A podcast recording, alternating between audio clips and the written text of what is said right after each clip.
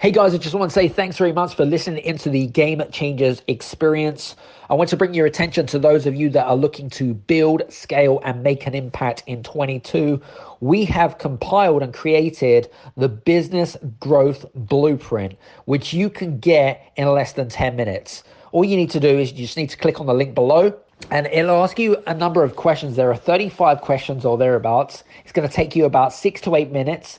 It's a completely brand new tool and it's going to help you to highlight blind spots is going to help you to create an action plan about where to make improvements in your business.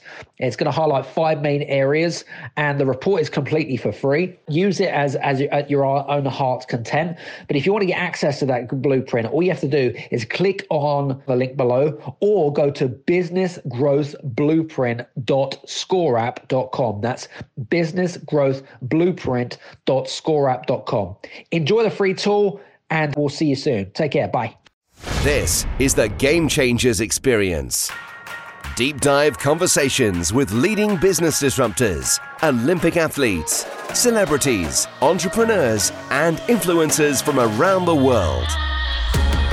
This show will teach you insights about the winning principles in mindset, productivity, marketing, branding, entrepreneurship, business strategy, and more hosted by Productivity Authority, business strategist, former elite athlete, author, and public speaker, Adam Strong. Hello, everybody, and welcome to the Game Changers Experience podcast with myself, Adam Strong.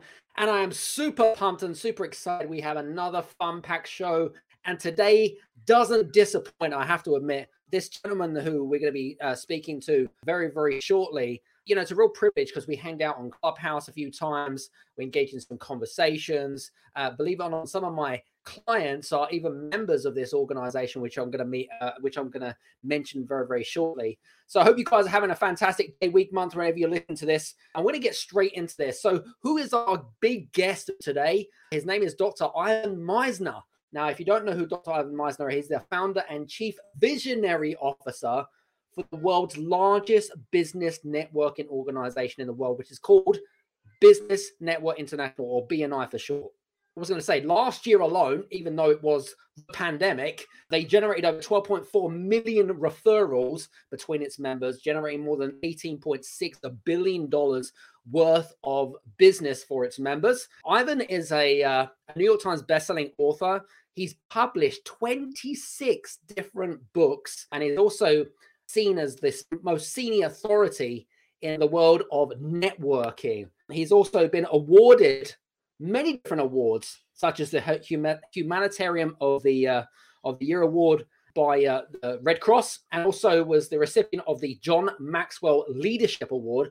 Uh, I love John Maxwell; is a great guy, fantastic, and um, really looking forward to some of our conversations today. What we're going to be talking about today, guys, is we're going to be talking a little bit about we're going to be talking a little bit about tribes and leadership. So, a bit different in terms of conversation. Uh, we're going to be talking a little bit about how to build a tribe, how BNI's built a tribe, and how you can implement some of the strategies, tactics, and tools that Ivan's going to be teaching us today, and how you can implement it into your business. So, without further ado, Dr. Ivan Misner, woo! Hello, hey. it's great to be on. Thank you so much. It's great to have you. How are you today? I am doing fantastic. It's a little cold here in Austin, Texas. You think of it as very hot, but it's actually snowing here in Austin. Does that really happen in Texas? That's insane. Yeah, it is. It's crazy. I, I, I actually re- I actually saw about that. Believe it or not, we've actually got snow here. Um, uh, but I'm in Sweden, so it's kind of like you know novel for this time of the the year and yeah. whatever it is. So, uh, but listen, great to have you. First of all, I wanted to say um, uh, great privilege to uh, be on here with you, of course, and uh, we've had a lot of fun on Clubhouse and and uh, hanging out on the Entrepreneurs and Leaders Club. For you guys that don't know about that, the Entrepreneurs and Leaders Club is a, a great tribe of people that um, that I built a, a, great community in on, on Clubhouse with, and Ivan was one of those interviewees that, and we had some great conversations and stuff like that. So now I know that we've got some comments coming through in the comments section. And I know that for you guys that are listening in live, if you are listening to us live, please do me a favor, accept the T's and the C's, which is the StreamYard thing around. And for you guys that are listening to recording, hopefully you've got your pens and paper handy because normally when Ivan does these interviews, he's normally talking a lot about networking. And we're going to be talking about something a little bit different today by the way, I wanted to just ask you, how was your trip to Antarctica? It was amazing, absolutely mm. amazing. Um, you know, when people talk about Antarctica and they say it's a desert, it is a desert. There is, there is no vegetation on Antarctica. And, um, you know, and, and people say, Did you see penguins? It's like, well, I didn't see dozens, I didn't see hundreds, I didn't see thousands. I probably saw tens of thousands. Oh my gosh. Because we stopped at a number of islands along the way. An incredible experience. Uh, I would highly recommend it. However, crossing the Drake Passage, wow, it, it's rough. I mean, we were in 30 foot swells. And wow. Uh, people, you know, they were popping Dramamine like candy. That's great. What was the purpose of the trip, just out of curiosity? For fun. For fun? That's kind of what yeah. it's about, right? Have beers and have fun, right? Yeah. oh, wait, you're going on holiday this month. Oh, I'm going to Antarctica. What? Antarctica? there was also a solar eclipse that we saw from the ocean. Oh, that's cool. And then, uh, and then it was a, it was a, a 15 day uh, cruise on a ice qualified, not an ice breaker, but right. an ice qualified um, ship. And we did uh, we did uh, trips out to the land. Now you, you know it's it, it's rugged. There are no facilities at all. I mean, you're, you get in a Zodiac boat. You they take you to the beach. You you step out in the ocean uh, and oh, wow. walk onto the beach, and then you know explore within a limited area um, an amazing experience. I'd highly recommend it. Um, I guess it was, you know, it's not one of those holiday destinations that I put on my bucket list, of course. But um... usually, I usually my, I prefer different kinds of beaches. right, rule. exactly. Thinking maybe Hawaii is kind of more suited to you, but I, I, guess you kind of live in the US, so Hawaii is not really much of a kind of a destination as such. Oh, it's it? wonderful. I've been there many times. Fantastic. Well, listen, that that you know it was great because I know that you when we were speaking in uh, I think it was November or October, you mentioned that, and I was just like, oh, that's interesting. Oh, holiday with the penguins. Great stuff.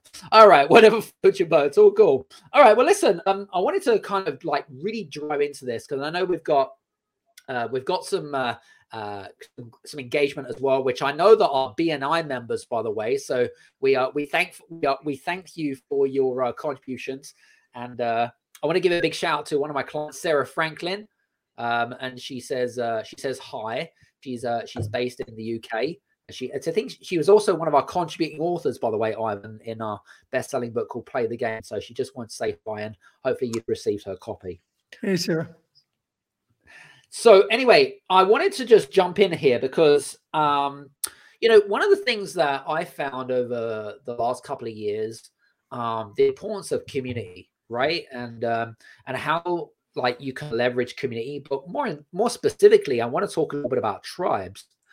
Now, I know that back in 1985, when you effectively started up BNI, right?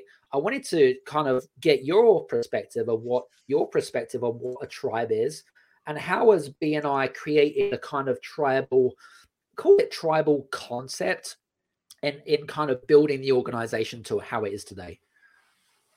Yeah, well, to, to me, a, tribe is a community. They're they're people that have similar core values, or operate on a basis of similar core values, and uh, uh, you know those who are successful participants in that tribe live those core values mm-hmm. and um, they generally have and certainly if you're talking about a business like bni they have a mission they have a vision and the tribe uh, is all working towards that that mission and vision and so it's really about um, like i said a community of people working together uh, to, to because the sum of the whole can be greater than the individual parts. True. That the tribe working together can create much more than any one can do on their own. Love it. Love it. And and how do you, you know, I mean, back in kind of, you know, sort of the mid 80s and stuff, you know, I you I mean, you kind of I, I, guess you would never imagined it as being as big as it is today, potentially. Maybe you did, maybe you didn't. I don't know. but no. what's the backstory about being? I I know that I don't really know so much about the backstory. I know that you had a vision with you and your wife, but you know, what was kind of going through in the mid? Well, uh, actually, um, uh, I met my wife in BNI, so she she was not uh, there in the very beginning. And so, um, but yeah, love to know what your thoughts are. Yeah. So, like I said, I, I met my wife in BNI. She was a member uh, of a chapter. Um, you know, I'd like to tell you I had this vision of an international organization, but I started BNI because I went to networks that I thought were mercenary and everyone was selling to me. And I went to networks that I thought were too social. It was just happy hour and hors d'oeuvres. Uh, I wanted a network that had a focus on business but wasn't mercenary and was um, relational but not totally social. And so I, I formed one group and that's all I had in mind because I was a management consultant. And ah. someone came and said, Hey, would you help me open up a second group? And I told her, No, this isn't what I do. And she said, Well, um, you know, this is kind of consulting. And she talked me into it. And I and then people came to that group and they asked me to open up one. And so my my Brody moment, and I'll explain that. My Brody moment came in uh, December of that year. So I opened in January of 1985. In December of 1985, about 11 and a half months after, I always take a week off between Christmas and New Year's to reflect. Right. And th- that week, that year, I was like, what the heck just happened? This was not I had 20 chapters. I opened 20 groups by accident. 20 groups in 11 months? 11 and a half months. Yeah. I had That's groups. insane. Wow. It is. it is. And I didn't have a plan. And that's when I realized that um, we don't teach this in colleges and universities anywhere in the world. Right. And um, that, that people really need it. Now, here's why I call it the Brody moment. Do you remember the movie Jaws? I do remember the name. Yeah. I love that movie. Fantastic. Well, the the the sheriff, he, he was Sheriff Brody. Right. And remember the scene? It's it's you know so memorable where he's throwing out chum into the water. And for the first time ever, someone other than people that the, that the shark attacked, he saw the shark. It right. came up and, you know, he was shocked and he walked in to the captain's uh, area and he said, you're going to need a bigger boat. And that was my Brody moment was in December oh, wow uh, the last week of December 1985, where I realized I'm going to need a bigger boat.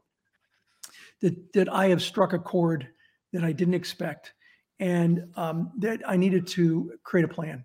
And that's when I started to create the plan to scale BNI. We now have 10,600 chapters in more than 70 countries around the world with over 286,000 paying members. That's insane. Where, where, where, where did you start? Was that in California? Where, it was, think, yeah, it was okay. uh, in Southern California, LA County. Right. That's cool. That's good. And and and and when when it came to, I mean, you obviously could have managed all twenty chapters. I guess you had people running them. I mean, what was the initial? No, I was I was managing them, but it was it was clear to me that I could not manage anymore, and that I was managing too many because I was um, I was running a consulting business still I was even teaching at a university. So I'm, I'm running a consulting business. I'm teaching part time at a university, and I got this crazy thing called BNI. And I realized I couldn't I couldn't do all three, and um, so I started to lay the groundwork to sell my consulting business, which took a couple of years. Uh, and I started hiring people, and that's where you know you're going to need a bigger boat came in, because I realized that I I, I need I need more people. Yeah, more people. When was when was when when when that initial moment happened what was the kind of i don't know if it was a belief system where you thought you know what i'm onto something here it's like yeah and then there's kind of like you know the power of letting go which i guess i don't know about you but i find it very difficult letting go especially if you bought up a consultancy business then you got bni you yeah. loved it yeah, was, was it hard it. to let go it was, but here's the thing uh, that I, I, I thought would be true in at the end of 1985, and I knew was true by 1989, um, where I uh, actually actually I take it back. It was 88. I, I sold the consulting business. Um, I what, I recognized that as a consultant, because uh, I worked with medium-sized companies, maybe some small companies, I could maybe help hundred people maybe five clients. Yeah. Because I was working with mostly small businesses, mid-sized businesses.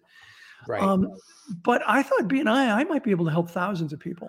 I might be able to really make a difference or help make a difference for thousands of people. Now it's hundreds of thousands of people. um, and so that was really the thing was I love consulting, but I, I have an opportunity to make a bigger impact in the world. And I gravitated to it. When I sold my consulting business, I took a cut in income because I made good money as a management consultant. Um, right. And I took a pretty big cut in income um, when I uh, sold the consulting business and and started doing BNI. Interesting. Full, full time. Very cool. Yeah. Full time, of course. Yeah, yeah, of course. Okay, that makes sense.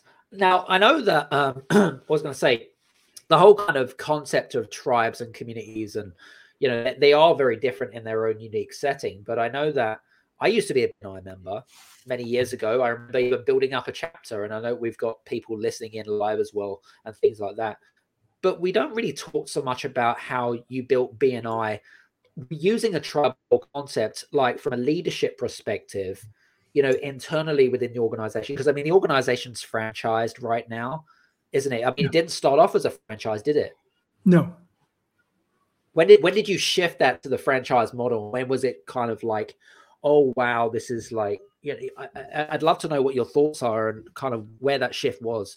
the official shift took place in 91, um, but I started thinking about it conceptually earlier. I read a book around 1980, uh, 85, 86, 87, uh, called Got The E Myth Oh, uh, by. Michael Gerber. Michael Gerber. Yep.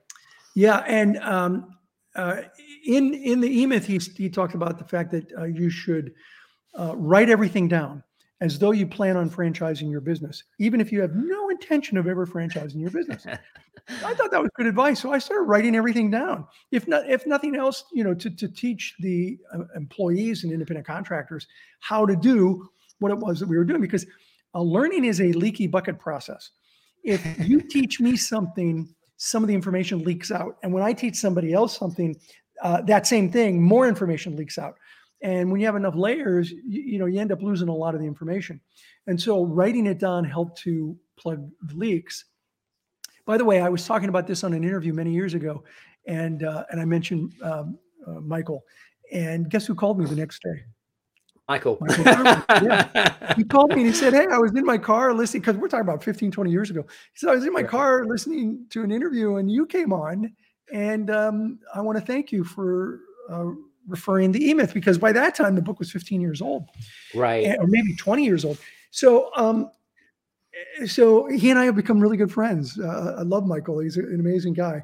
So when when by 1989, uh, just a few years later, I thought, well, wait a minute, why can't I franchise? I mean, I didn't plan on it, but why can't I? I got the manuals, I got the processes, I have the system. And so by 89, I started uh, doing things that would enable me to franchise, like trademark the company name, which was a different name back then. And um, so I needed a trademark, I needed a name that was trademarkable. Then I needed to do all of the legal stuff and then make an offering. So the first franchise was in 1991 In the United States. in the United States. Uh, I didn't open out up outside the United States until uh, um, 1995. Okay. So that's 10 years after the initial launch. BNI. And, and, and then by that time, how many how many how many states and chapters were you in? By 95, we probably had um, oh, maybe it was under a thousand chapters, maybe. Uh, well, here, actually, I can tell you is um, by 1996 we had 500 chapters. Damn. And I know that number because people around, uh, uh, uh, people in the early 2000s were saying, hasn't the inter- internet uh, affected BNI? And I'd say, yeah, it's affected it dramatically. And they and they would nod and go, oh yeah, you know, I'm, I'm not surprised. Said, well, let me explain. In our first 11 years, we opened 500 groups from 1985 to 1996, 500 groups. In the next 11 years, from uh, 1997 to 2008, we opened 5,000 groups. Wow, that's insane. So yes, the internet has affected BNI, um, and so uh, yeah, it was. It, it, I don't know how I got off into that, but yeah, we had 500. we had 500 chapters uh, by about 1995. And I remember the first country we opened outside of the United States was Canada. This Canada. is an absolutely true story. I'm not making this up. It's not a joke. Go for it. I was going to launch two chapters. I, I, you know, I had a director up there. I was going to launch two chapters. We had them all ready to go. I, we did a little mixer where everybody could meet me and talk to me before the launch of the two chapters. And it was it was the evening before, and I had a drink, and and there was a, a, a woman standing in a corner, and so I, I, strike up a conversation with her, and nobody's around, and I go, "Look, I'm, I'm actually a little bit nervous about opening up in another country." you know, this is the first country outside the United States. Do you think this will work in Canada? And Adam, I swear to you, she said, Oh, she's a little older than me. She said, Oh, honey, Canadians are basically Americans with cheap healthcare and no guns. This will go, this will go great here in Canada. It. And I laughed, and she made me, oh. you know, whether it's true or not, I think it probably is kind of true. Uh, yeah, it is. But whether it's true or not, uh, it it, uh, it, it really relaxed me, and and so we kicked off in Canada, and from Canada, we we got a referral to the United Kingdom, and from the United Kingdom, it just went worldwide. Absolutely. Uh, for you guys that are, are obviously uh, listening in from Canada, I hope you find that joke uh, enlightening. Uh, I certainly wasn't a joke; it was a true story. it's a true story, exactly. But uh, but it's so funny anyway. Um, love to know more because I know that um, you also um, was the recipient of you know the John Maxwell thing, and and, and, and I love John Maxwell. He's he's a he's a amazing true, man, true amazing man, absolutely pioneering what he does. Tell me more about um how your I suppose how did you evolve as a leader over the last sort of I don't know 30 odd years from the time that you founded BNI you know you must have gone through some massive shifts from from a leadership oh, yeah. perspective huge. Tell us a little bit about that. Well luckily uh, you know I, I, did my graduate work at the University of Southern California and luckily I had an opportunity to study study under Warren Bennis. And Warren Bennis uh, was in his day the John Maxwell of leadership. Right. Uh, right. You know, if you look up any book in the, uh, I would say 70s to the 90s, um, okay, Bennis is highly uh, recognized, and he probably wrote most of the best-selling books on leadership. So I, he was on my doctoral committee at USC. And so I was able to study under him, and I learned some really important lessons, uh, two of which I uh, carry absolutely many of which I've carried for, but two really resonate with me. The first is um, contextual intelligence. he talked okay. to me about the importance of, of, a leader. That leadership is not just a bunch of. It's not just a set of characteristics. Like these are the characteristics of a good leader. he, as a matter of fact, I did a paper on the characteristics of a good leader, and he tore it apart and I, and I, you know, I was asking him why, and so he gave me a whole list of. He well, he started with my list, and he said, "Okay, that's fine." And then he gave me another list, and he said, "Are are these potentially good leaders?" And I said, "Yes." And then he gave me a whole other list. He said, "Are these good leaders?" And I said, "Well, yes." And he said, "Characteristics have little to do with being a great leader. It's about learning how to adapt your behavioral style mm. to become a good leader." And right. there are great leaders that are introverts, and there are great leaders that are extroverts, and and and everything in between, and all of the different behaviors. So it got me to rethink the, the characteristics are kind of secondary to other things, and and this is where he led into then contextual intelligence. He said this is way more important.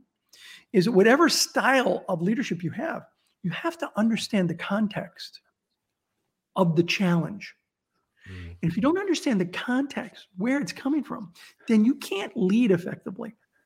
The second thing that he taught me, which was really important, was adaptive capacity the ability to adapt to the context of the challenge. Mm. And if you are unable to lead an organization and adapt, you will fail and uh, that has really hit home with me and i and i and you know i've tried to apply that throughout my career. Um, you know bni let's take bni 2020 in 2020 we had just hit 10000 chapters. Damn. And um and covid hit. Yep. Now now I want you to think 10,000 groups of people who meet in person every week. You know, people say uh, their business was totally disrupted. Our business was totally disrupted. 10,000 weekly meetings. This is where adaptive capacity comes into play, and I can't take credit for it. It was our CEO. Now, I granted, you know, I, I I I was there every step of the way, but he really uh, led uh, the the transition from 10,000 in-person meetings every week to 10,000 online meetings every week. Mm. And at the time of this interview that we're doing now, we're we've got a combination. We have some that are still online. We have some that are hybrid, some in person, some online, and some yep. that are 100% in person where it is safe to do that. And um, that's that's an example of adaptive uh, contextual intelligence and adaptive capacity. Love it. You know, it's interesting because when I was when when when you brought that up, actually, I was thinking to myself, I was thinking, how are organizations like BNI, you know, how they're going to adapt to the change? Because I didn't see immediately, I didn't see that shift. Do you know what I'm saying? I'm like, you know, they've been around for you know for a number of years. This could be the end. I'm sure it yeah. was. You know, that was kind of what I thought. That was my perception. Um, I well, I, I, can say I never, thought, I never thought it was the end, and here's why. Go on. Because I wrote an article for Entrepreneur uh-huh. in 2018, entrepreneur.com. In yes. 2018, I wrote an article that said the future of face to face is online. Yep. Interesting. And and now I didn't see COVID coming. My CEO did. I didn't. Um, but what I said is the technology is advancing at such a fast pace, and here's the evidence of it: that within 10 years, um, w- w- within five to 10 years, we are going to transition uh, most networking to an online, some type of online platform because you've got, got, mixed reality, holographic imaging.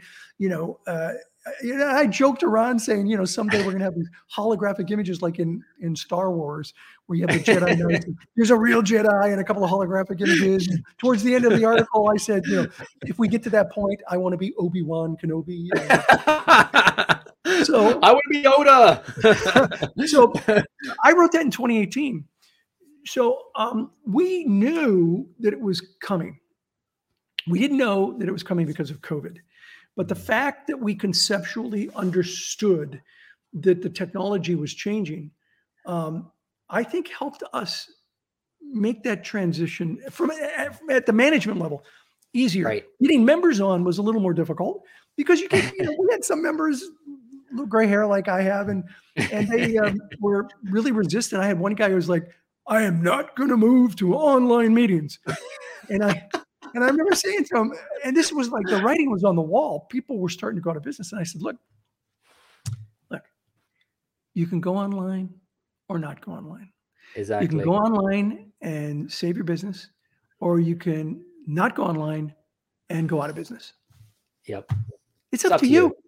You know, I can't I can't make you go to the meetings, but um, they're going online, so they're going to go with you or without you. What I felt like saying was, "Buck up, Buttercup." you know, I, I, didn't say that. I didn't say that, but that's what I felt like saying. And to so, his credit, by the way, he he did go online, and and he said it saved his business. It's resistance to change you yeah. know more than anything you know do you know what i'm saying? And it's like oh by the way for you for, for, that person that's that we're talking about we won't name you for professional for professionalism. But if you're listening to this we're, i'm sure you're having a laugh right now. But anyway actually do you know um uh, interestingly enough and uh, you know there's really big talk at the moment ivan around the whole kind of metaverse thing as well. And i'm sure you've probably got plans maybe in the future around kind of how BNI is going to transition into the metaverse and stuff. That's that's kind of exciting. I, I don't know about where you thought about that. Well, I think you know we're really keeping our eyes on uh, that kind of technology because uh, mm-hmm. that is the wave of the future, yeah. and um, you know to make we have to make that transition when the technology is there. Technology to the point where uh, you know everybody has access to it and almost everybody is using it. And True. you know, if you go back in time, I remember in the in the um, in the early '70s, uh, I had a high school buddy, and uh, audio uh, cassette uh, um, voicemail machines had just come out. you mean like a fax machine? No, no, cassette. I mean, it actually wasn't even cassette. The first one I had was a reel to reel phone messaging where you could leave. Oh, wow. That's way mm-hmm. before my time, by the way. Yeah, that was, yeah. that was like 1970, 1973. And I remember Okay. a buddy of mine saying, These machines are so weird. This is before I had one even. He said, These machines are so weird. I, I'm, who's going to leave their voice on a this machine? And just two years later, by 74, 75, I, I, I had a friend saying, I don't get it. I'm calling my friend. He doesn't have a tape machine. Everybody's got a tape machine. Why doesn't he have a tape machine? So within this two year period, all of a sudden the technology advanced and and with it people were dr- drawn along. Email. I remember email in the 90s where people were going or, or no before that fax machines. I'm guilty of that one. Why would i fax something? You know that's so expensive to buy one just fedex fedex it overnight. And then you know finally i realized you got to have a fax machine and then it was email. You know people didn't have email. What is it then all of a sudden people because the technology advanced now high look at look at us right now adam Right. broadband internet this was unheard of Yep. 10 years ago to do an interview Live. on the internet live, live? which is insane. yeah so the technology got to a point where Yep. it was easy for people to make the transition that's what needs to happen when the technology starts to really get there um, i want to i want to do, i don't want to be disrupted by technology i want to lead the disruption I love it. with technology Oh, by the way, I just want to show you this. I want to show you this. Watch this. Some of us still have a fax machine. by the way, uh, uh, uh, whoever that was, you need to put your name in the chat box because we don't know who you are. It just says Facebook user, but I just love that. You're going to get some grief, by the way, whoever that is. Uh, that's so funny. Um, I know back in um, when you uh, created BNI back in the 80s. Tell us a little bit more about the vision. I mean, uh, did you have a vision back in the 80s? How was it kind of, Yeah. I mean, evolved over the last, you know, 40, 35 years? Because, you know, it has evolved. You know, you've evolved as a person, but I'd love to know, um, love to know more about that. Okay, I, so I, I just did another interview. I want to make sure I didn't talk about the Brody moment with you yet, have I? Know we did that at the beginning. we did, we did that. Okay, so Yeah. I talked about it in the previous interview as well. So that my Brody moment was where I uh, then uh, realized I needed to scale the business. So I sat down and I did a plan. By the middle of 1986, so a year and a half into it, about six months after I decided to do to scale, Yeah. um, I I went to the library. There was no internet in 1986. if you wanted to do research, you had to go to the library. So luckily, I was uh, teaching and I was still working on my doctoral degree, and so I went to uh, libraries to do research. You know, to check out books and get reference books to figure out just how many how many chapters would it be possible for BNI to have someday. Sure. And after all the calculations I did, I came to the conclusion that this is June of 1986, nine, a year and six months after I started BNI. Yeah. Um, I came to the conclusion that we could possibly have 10,000 chapters someday. Dang. And I remember telling that to a friend of mine, and he looked at me and he said, And um, how many chapters do you have now, Ivan? I said, 30. He said, You have 30 groups. And you think you can have 10,000? I said, Yeah, I, I think I can. And the numbers are definitely there. And like I mentioned earlier, in, in 2020, we hit the 10,000 chapter mark. Wow. Uh, I- I'm sure he's um, swallowing his words right now, listening to this, because uh,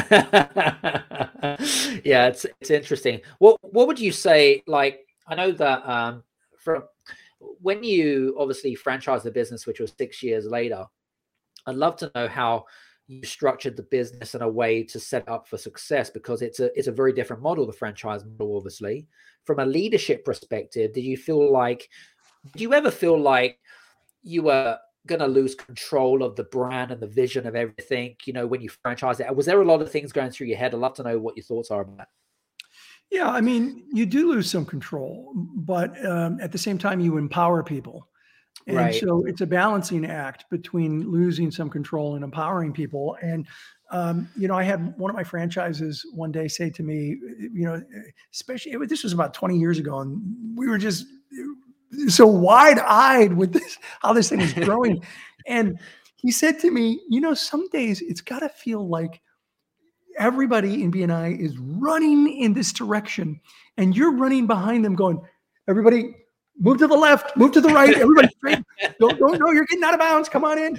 And, and honestly, it really felt like that. It felt like I was, you know, constantly saying, come on, come on, get into bounds, get in bounds. Yeah. Um, and, and, and, you know, you can't, when you have a franchise, and frankly, I, I, think you can't do this with employees either, but particularly with the franchise, you can't just tell people what to do. You know, you it's because I said so. They don't buy it. So I'll tell you, I was I, it was not only my leadership training with Warren, but but my mom. My mom was an amazing woman. Wow. When I was 13 years old, she gave me this paperweight. I'll read it to you. And, and she gave it to me because I was running for student council, and she said, "Honey, I love you." You're not going to get elected to anything if you don't learn how to work with people better. You are a bull in a china shop. You just knock people over. And she said, um, she gave me this this um, paperweight that's on my desk to this day. It says, diplomacy is the art of letting someone else have your way. And she said, this is about collaboration, not manipulation. It's right. about learning how to, to work with people, not just roll them over. And you know, it's a lesson that I constantly have to remind myself with uh, about because it's so much easier. To just you know, smack them up the side of the head, metaphorically, of course, and say, "Do it my way." But that's not leadership; that's assault. And so, uh, you know, you got to learn how to get people to follow an idea, and that takes some diplomacy. It does, and you know, it's interesting because I mean, listen, I, have done thousands of these interviews and interviewed millionaires and billionaires of people like yourself. And it's interesting how there seems to be this same commentary around, you know, about leadership, about vision, and about what what does it take to build an organization, you know, that goes to scale. Um, yeah. and, and, it's just really fascinating how everyone seems to come up with the same common patterns of yeah. you know that you know, you know what I mean? It's like you know, I was speaking with Garry Ridge, who was um who was our speaker actually in our private inner circle group, and you know, he's such a humble gentleman. He's based in San Diego, California, actually, uh, and he's the CEO of WD forty, and he just gave some really good points very similar to what you've been talking about actually about you know following the idea and getting them excited and hiring people that are better than you yeah. which which i think is really important. So i think that you made some really really good points. I love well, that. you, you just made two comments there that I, would love to, to, to respond to. One was uh, the humility. Uh, i really think that um, humble people don't think less of themselves. They just think of themselves less. Right and it's about supporting uh, your team as much as um, possible the other thing is about themes for success. And I probably haven't talked about what, in my opinion, is the most important, and that is organizational culture. Mm. I think culture eats strategy for breakfast. Culture is the secret sauce to a successful organization. You could have the best strategy in the world, but if you have a bad culture, you're not going to be successful. Uh, you can have, if you have a great culture and a decent strategy, you can be successful. If you have a great culture and a great strategy, you are the industry leader. Culture is the secret sauce to a really successful organization. And maintaining that culture, I think, is challenging and critical for a successful long running company. And we've been around 37 years now. It's a long time. A long and by time. the way, 37 years, and here's some, an interesting fact 37 consecutive years of growth. Not one year uh, was a down was a down year from the previous year. Some, you know, the last two years have were flatter, but we have 37 years of consecutive growth. There are very few, if any, companies I know of that can say they have 37 years of consecutive growth. Yeah, I mean, I don't know of any. In fact, not not off the top of my head, anyway. But that's a that's a it's a great achievement, and I mean, you must be very proud of what you've achieved, and I'm sure there's your mom looking down at you thinking, "Oh, we're so proud of you, Ivan." And she went. She went to a number of BNI events. Uh, she saw it, um, and yeah, she was. And I, you know, I am proud, but I'm also. Eh, we, we talked about humility. I'm. I'm also humbled by what it's become because, um, you know, there are so many people today more than ever. people need their network. Mm. They need their community, their tribe. And so, um, it, what makes me feel great is hearing people who say to me, I'm in business today because my community, my group, uh, held me together during these challenging times. They helped support me and and not only survive but thrive during these incredibly challenging times. And um, that's that's humbling. Yep, I agree. Uh, I think it's fantastic. What what in terms of uh, I know you talked about humility. I'd love to talk a little bit about can, candor because uh, I think Jack Welch talks about that. You know, the former CEO of uh, General Electric. He talks about the importance of candor. What, what's your thoughts on on candor and how how should leaders you know embrace the the, the formality of candor? Well, I, th- I think transparency, you know, it, I would, if you define candor as transparency, I, I would say it's really important. Um, you know, one of the largest projects that uh, I ever undertook uh, while I was running the company. I, I, I don't run the day to day operations anymore. I'm sort of the Colonel Sanders of BNI. I, I'm spokesperson. Um, but one of the biggest projects that I undertook when I was running the company was um, BNI Connect, which is our online um, platform, where we transitioned, uh, you know, a paper-based system to online, which um, we're coming up on 11 years that that's happened. Um, I I think if if we had not been uh, almost totally transparent, and I, and I say almost only because the kinds of things we didn't share were people's salaries. You know, Yes, so of course. anything that was HR related, we didn't share. But uh, other than that, we were 100% transparent. You know, I showed expenses, I showed budgets, uh, I showed uh, the plans. Uh, we were virtually completely transparent in um, in, that project, and I think Mm. that kind of transparency it it settles people. Mm, It I agree. cal- it calms the tribe because um, there's nothing hiding. And when people start, you know, saying, "Well, you're not showing this," then you know, okay, fine, here it is. Here's that. Well, what about this? Well, here's that. You know, at some point people go, "Ken, just leave the guy alone. He's, showing us everything. You know, what's wrong with you?" And Love when it. when peers start saying, "Just leave the guy alone. He's showing you everything," uh, that's when that's when the transparency really kicks in. Yeah, love it. You know, actually, we share um, we share a very good mutual friend, uh, Mr. Bob Burg, who wrote Mm. a great. He was the co-author of the Go Giver, of course. We love Bob, right? Love Bob. uh, Bob, Bob is the real deal, by the way. he is the real deal. He is the real deal. people who who uh, you know speak from the stage and they're a completely different person off stage. Yeah, that's Yeah. not Bob. Bob No. Bob um, lives his values. He's a wonderful person. He's one of the few people in the world outside of a BNI director that I would recommend go speak at a conference um, on networking. Yeah, and he is a and he's a truly humble character. You know, Yeah. I want a big shout out to Bob and and stuff like that. But actually, believe it or not, I know talking about his book, The Go Giver, and then you've got the whole kind of philosophy of givers gain. How did they? You know, was, was the concept behind givers gain similar to what Bob wrote? I mean, what what what was kind of your connotation behind that?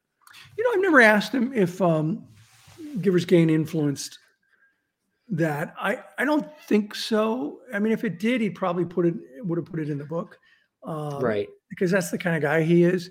But the Yeah, concept of you know giving is not new, and um, uh, I, I would I would say you know the go getter. And I wrote a book called Giver's Gain, the BNI story, which Yes. which is available only to BNI members. It's not, I mean, it's on Amazon, but they're resales. It's not published on Amazon.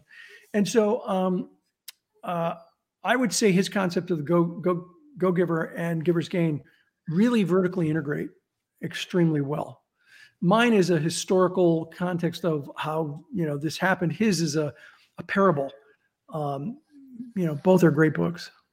I agree. I agree. And uh, big shout out to Bob. We'll have to message. I'll have to message him after our call. Yep. Say, hey, we just we just uh, we just been on the call with Ivan. And he says hi. So, uh, but uh, it's kind of cool. Listen, I know we're coming towards the end of our interview, and I know that you're a very uh, uh, pressing man. but love to know what you guys have plans for the future um, for BNI because you've been around for 37 years. There's not many organizations that's been around for 37 years. I'd love to know what your plans are, and and what is the what is the legacy that you want to leave when eventually you know you, you do leave this world which is not going to be anytime soon but well we, sure we hope we hope not. Touch wood. Touch wood. Um so our plans you know we we definitely have plans. Um we we haven't uh shared all of our plans yet but i can tell you that our plans really are in the direction that we're talking about, uh, or we have been talking about, where I wrote that article in 2018, uh, saying that the uh, you know online is is the future. I see right. BNI becoming more and more of a platform like program, and how that looks, uh, we're working on. But it, it is going to be more and more of a platform that, that, that really gives easy access to communities and the more that happens, I really believe that BNI, um, in a fraction of the time that it took to go to 286,000 members, we're going to go to a million members. Wow. And that's going to happen because of the platform concept that we're moving towards. Not completely. This I'm I am not saying face-to-face meetings are ending, okay? That is not what I'm saying. What I am saying is that we are going to continue to vertically integrate the technology into our into our process and into our system. That's our future. Love it. And Love you asked me what my legacy was. So yes, I'll give you the short answer and then a quote. um, the short answer is this: someone's life is their legacy. It's that simple. However you live your life, that's your legacy and um, and so I would like to think that my legacy is one of helping people and supporting people and um, making a difference, changing the way the world does business. But um, my legacy will be up to the people who survived me, and um, and I and, and I, I, think I've lived a, a life um, dedicated to helping people. Uh, here's my here's my quote. It's um, it's a variation of a quote from um, Jean Paul Sartre. Ah, yes. Uh, we all die too soon or too late. And yet our life is complete at that moment with a line drawn neatly under it, ready for the summing up. Your, your deeds in life and little more. And um, I believe that um, I have lived values and done deeds that, um, well, that I'm proud of and that I hope create a legacy for me. Love it. Fantastic. Well, just before we finish, because I know we've got so many comments on whatever it has come through. So we've just got this lady, I think this is Branka actually. Greetings from BNI Cyprus. There we go. Fantastic. Nice to have uh, some Cypriots as well. Uh, let's just quickly, just quickly, very, very quickly. Uh, when is, oh, okay. When is Ivan going to space? I sure would like to know that. Um, I signed up back in 2007, 2008, roughly. Uh, there's a video out there that I did announcing it. Uh, I, I started a real estate business before I started BNI, and my uh, real estate investment company has really allowed me to do some amazing things. I happened to spend a week on Necker Island with Richard Branson just a few months yes. ago. And um, we and it was all Virgin Galactic future astronauts that were there on the island. And of course, our question was when. um, they're hoping to be able to start flying sometime this year or early next year. Um, I am astronaut number 247, and they're they're going to do um, they're going to do about six astronauts at a time. So that means that I'll probably be on roughly the 40th flight um, uh, so sometime next year, I would like to to do it. It's going to be awesome to come down and, and get astronaut wings from Virgin Galactic. Very cool. Love it. Uh, I'm really it looking forward. did uh, did Richard share his experience with uh, about his first flights Yeah. up in space? What, what, what did he say? Um, he said one thing that I thought was really, I mean, he loved it. It was amazing. It blew his mind. Right. It was everything that he hoped it would be, all stuff Right. that you would expect. Here is what I didn't expect. He said, if I if I were to do it again, I would spend less time enamored with floating and more time looking at the earth Hey, that's cool. because the view is indescribable Mm. in person.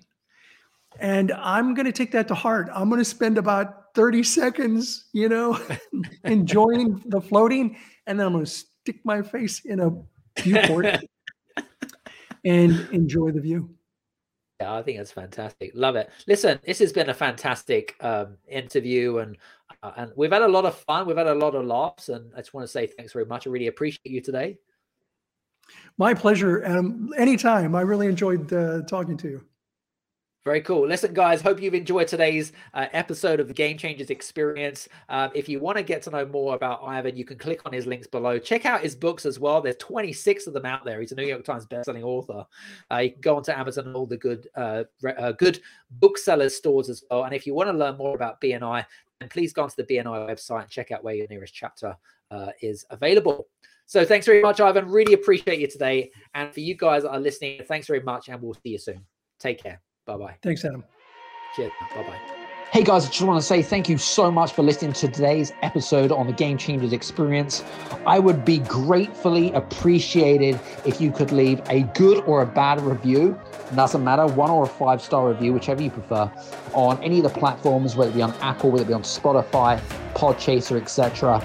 And please leave a testimonial or review about our podcast.